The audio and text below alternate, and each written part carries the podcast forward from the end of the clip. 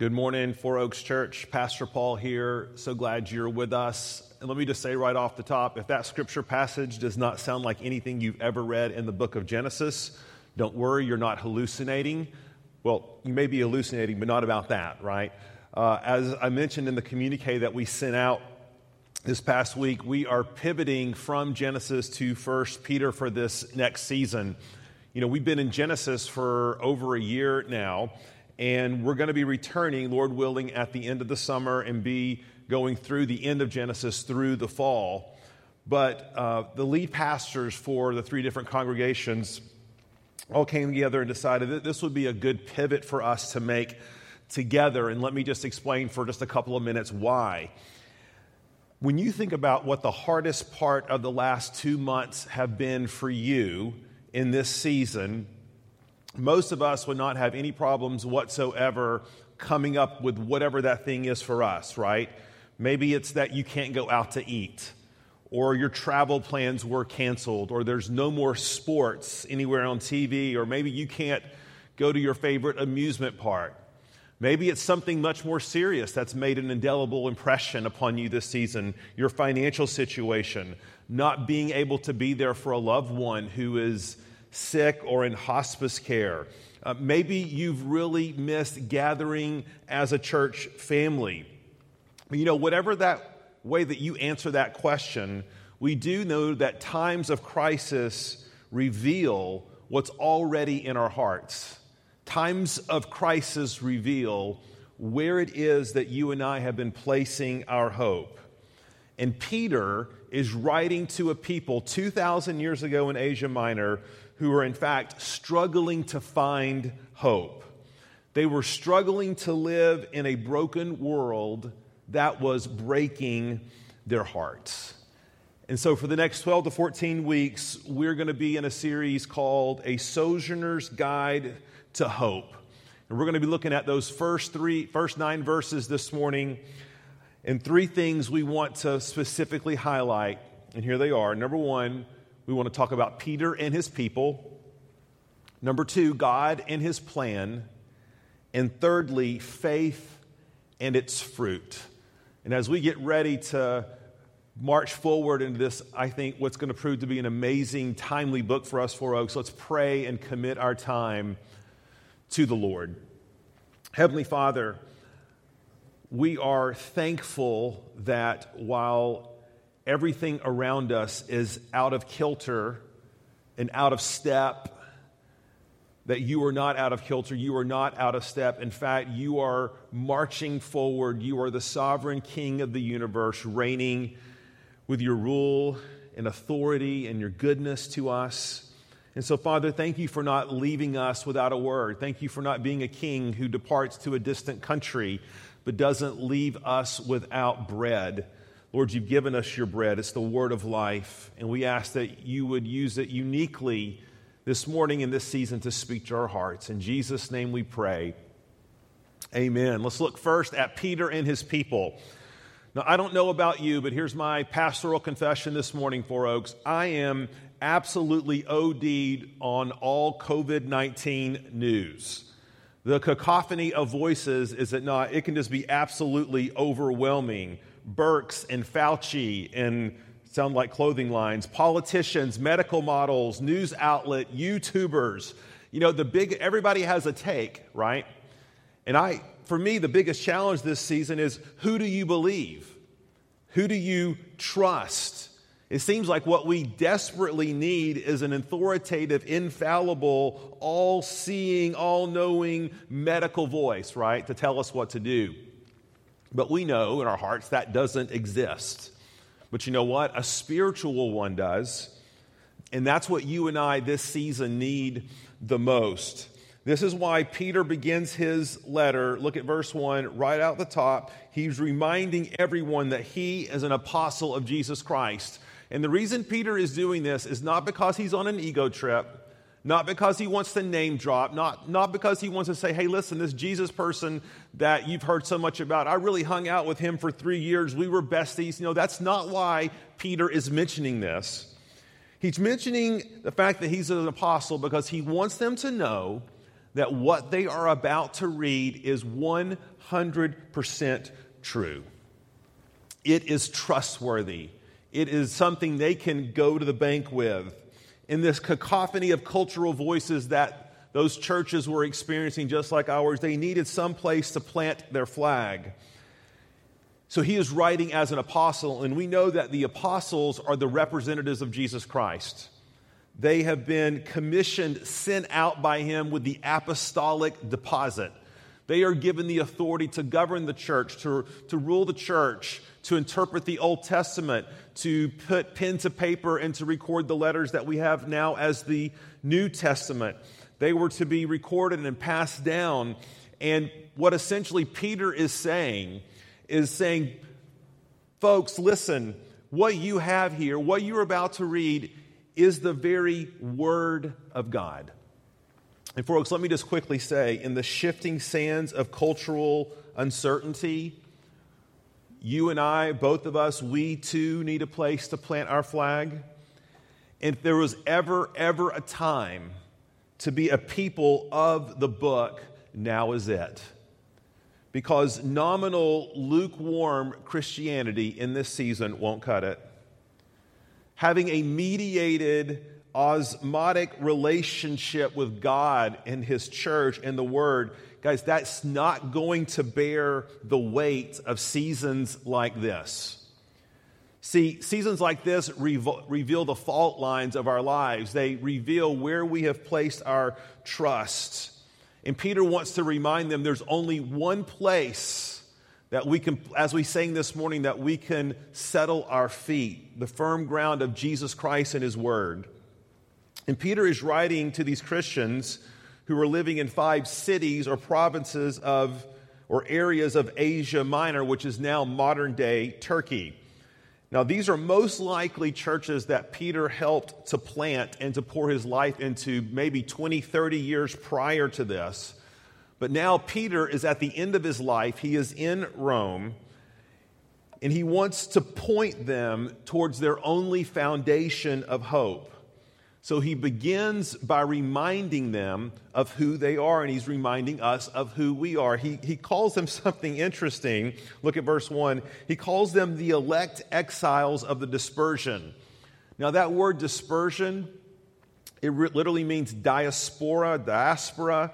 It's a term that ancient antiquity and oftentimes in the scriptures that the writers use to refer to the Israelites, the ethnic Israelites who had been scattered across the world after the exile. So, after the northern kingdom was taken into captivity in Assyria and the southern kingdom in captivity to Babylon, Israelites were removed from their homelands and they were scattered all across the known wor- world. What Peter is doing here, he's taking this word and he is appropriating it instead to all Christians, both Jew and Gentile.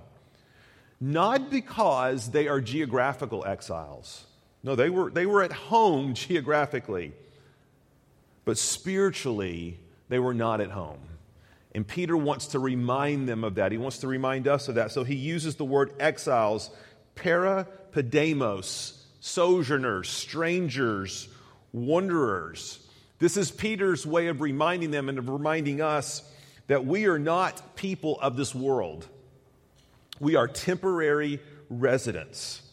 And one of the things, is it not, that I think God wants to impress upon us in this season is that this is not our home. You know, we've seen the death of a lot of things this season, right? Some of us have seen the literal physical death of loved ones. We've seen the death of jobs. We've seen the death of money, of IRAs, of plans of trips, ceremonies, rites of passage. And you know, some of that we can, we can comfort ourselves and say, well, you know, some of that will come back, and maybe so, but we know some of it may not. And the Bible never promises us our best life now. The only thing God promises us is a living hope.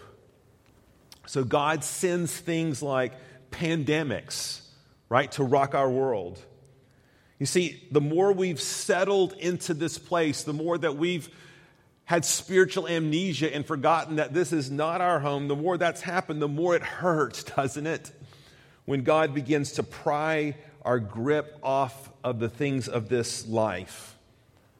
And so, seasons like this, Four Oaks, are a grace from Him because God wants to give us something more. Not just a hope, not just wishful thinking, not just dreams not just statistical models or playing the odds. God actually wants to give us a living hope. And Peter tells us how this happens. Let's look at the second point God and his plan. Now, while the world is fading, Peter wants to make it clear that God is making alive. While the world of the first century is collapsing around them, while the world of the 21st century is collapsing around us, God is not collapsing. He is not working death. In fact, He is working life. Look at verse 2. According to the foreknowledge of God the Father and the sanctification of the Spirit, for obedience to Jesus Christ and for sprinkling with His blood. You know, when someone becomes a Christian, when someone moves from the kingdom of darkness into the kingdom of Jesus, the kingdom of light, we have to understand that is a collective work of the Godhead. Salvation is a Trinitarian project, salvation is a group project. You know, when I was in grad school, we had to do a number of group projects. And here's the thing about group projects, right? They sound great at the beginning. Everybody's going to share, and they're gonna, we're going to work hard and we're going to divide the labor equally. But we all know if you've been there, group projects often are just an absolute nightmare, right? There's always someone in the group who doesn't care. There's always someone in the group who's, who doesn't show up or who might be absent or lazy or there's an, there's an inequitable amount of load sharing. They're riding the t- coattails of the group. And Peter's reminding us here that's not the way salvation has worked for you and me. You see, the Trinity, one being in three persons Father, Son, and Holy Spirit, Peter mentions them all here because he knows that they have been engaged in a unified effort to bring us to Jesus Christ. So when he says here the foreknowledge of God the Father, that's interesting language because Peter used that exact same language in his sermon in Acts 2 to remind people that Jesus had been delivered up according to the definite plan and foreknowledge of God. What Peter's point is that this same person, God the Father, who divinely orchestrated the death of his son for a sacrifice for your sins and my sins, this same God the Father is spearheading, is divinely orchestrating your salvation. Verse 3 tells us a little more about how that happens. And it says, and cause them to be born again. Now, the Greek word anagennao, it means literally a reversal, okay? A resurrection. We think about the patient being dead, the, the, the medical team on the scene. There is no life, there is no breath, there is no heartbeat. And here the idea is that God literally breathes life. He breathes spiritual life into the, into the dead sinner, which is you and me. He regenerates us, He awakens us in the sanctification of the Spirit. Now, here's what I find just absolutely amazing and stunning, and encourage you just to, to, to sift on this and think about this today. The same life that was breathed into Christ, which was the Holy Spirit, which caused Christ to be resurrected. Do you realize, church, that's the very same life that God has breathed into you in order that you might believe? The Holy Spirit, God Himself, has awakened our hearts has regenerated us, has opened our minds, so that then, and we're looking on in the text, we can be sprinkled by the blood of Christ, cleansed, forgiven, sins atoned for, new hearts, a group project through and through. The salvation of your soul in Jesus Christ is so important to God that He has deployed all three of the persons of his being to bring you safely into his kingdom. But now here's what's amazing that's not all he did. That's not the end of the salvation process, it's just sort of getting you into the kingdom and having your sins forgiven and then sort of giving you an opportunity to fend for yourself. You know, I got you over the, I got you past the starting line, Christian. Now it's up to you to finish the race. It's up to you to, to complete this work that I've begun. But what Peter makes it clear here is that God doesn't just, when He saves us, it's not just the beginning. When God saves us, it comes with a commitment to keep us to the end. Okay, look at the text here for a second. Verse 4 He calls us to be born again, listen, to an inheritance that is imperishable, undefiled, and unfaded, kept in heaven for you, who by God's power are being guarded. Now, that term, being guarded or kept, it's a military term. The idea is that God awakens your soul, He's brought you into the kingdom, and now He has deployed a band of military officers, except it's the Holy Spirit. That God is standing guard over your spiritual life. God this season is standing guard over your soul.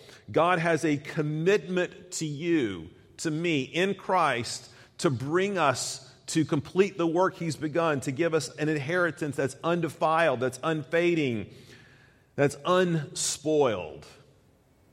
Now, this quarantine season, I don't know about you, but it's been my opportunity to read obscure stuff on the internet. And I was reading this story about the discovery of Tutankhamun's King Tut's tomb. And you are probably super familiar with the idea this was like one of the most amazing treasures ever discovered, untold riches they found in one of these pyramids. But what was truly remarkable about this discovery was not just the wealth that was found, it was, in, it was the condition in which they found it.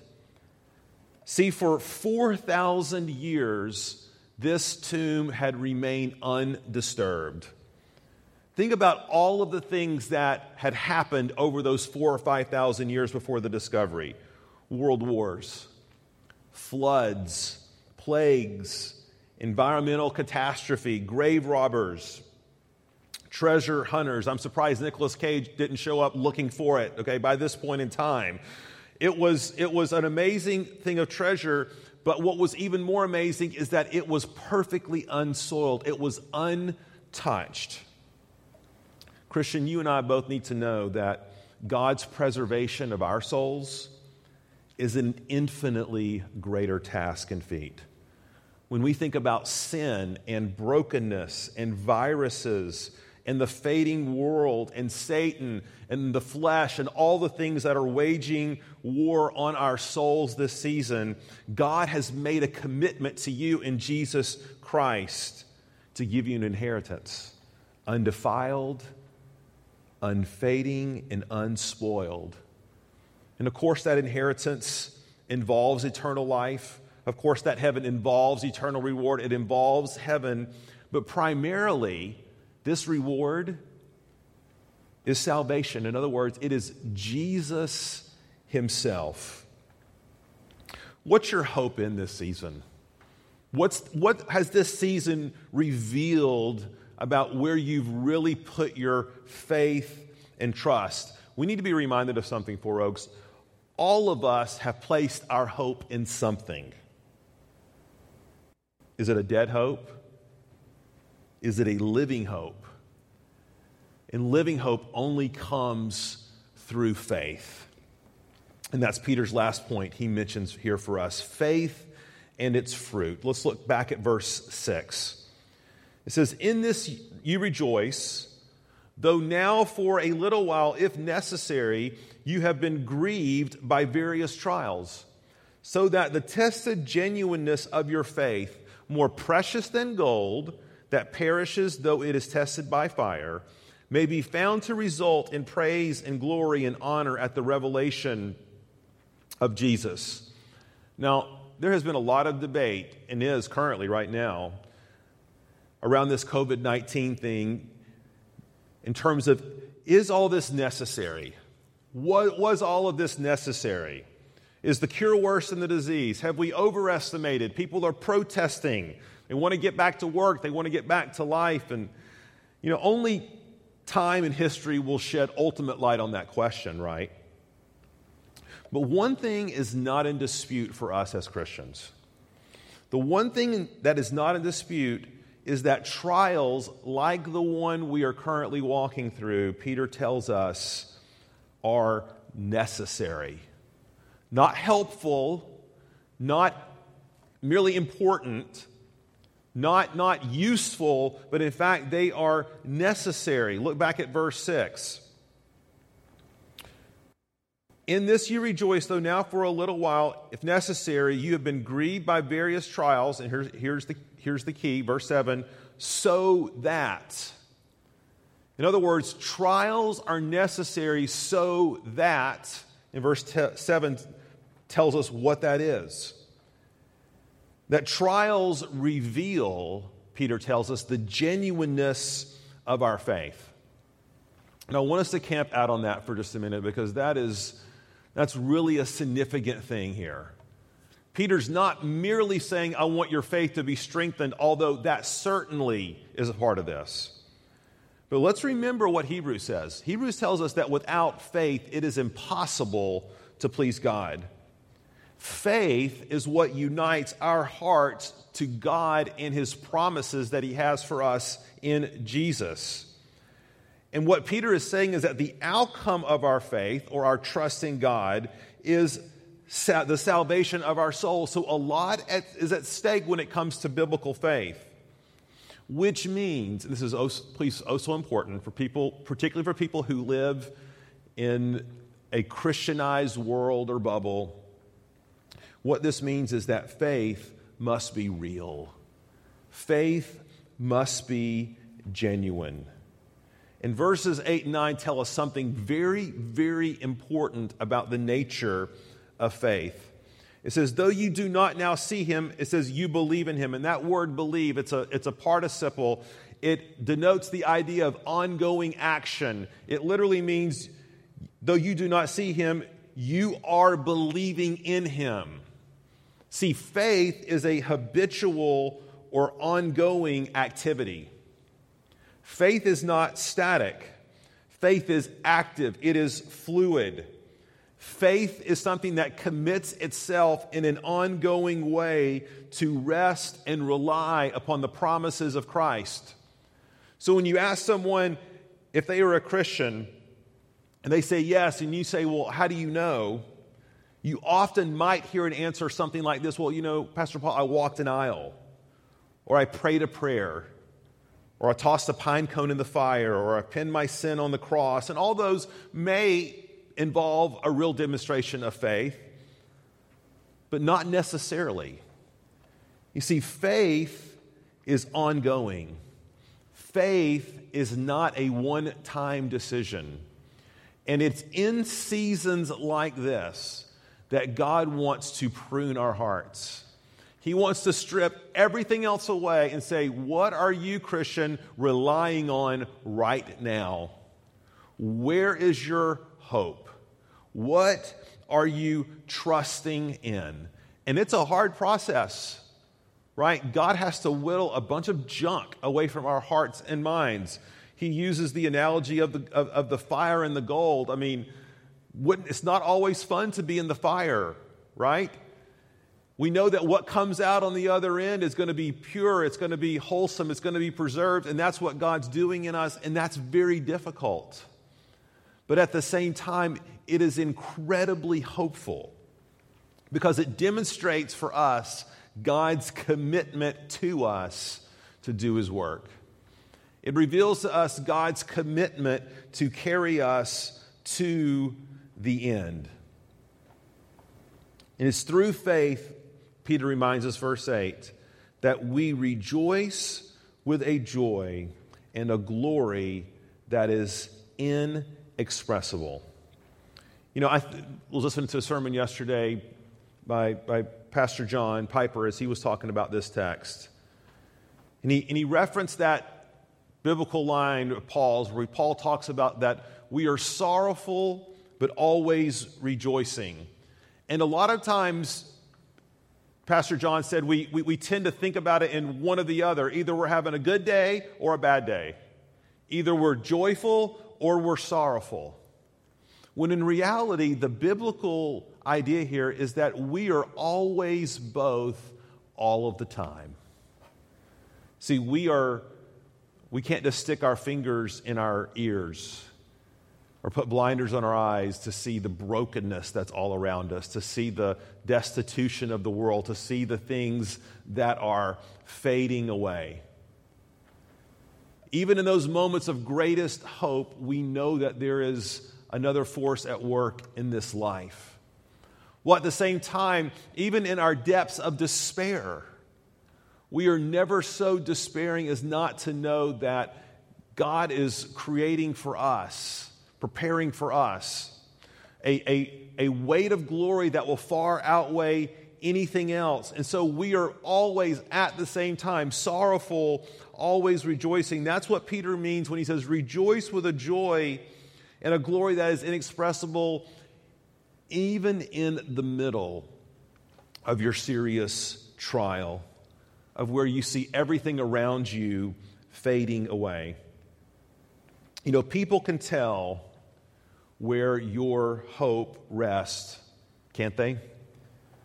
Whether it's alive, whether it's enduring, or whether it's built upon something else entirely. Four Oaks, what an amazing, amazing opportunity we have this season to be a witness for the hope that is in us. That's why Peter is writing. But in order to be a witness of the hope that is in you, you have to have what? That hope. Do you have that this morning?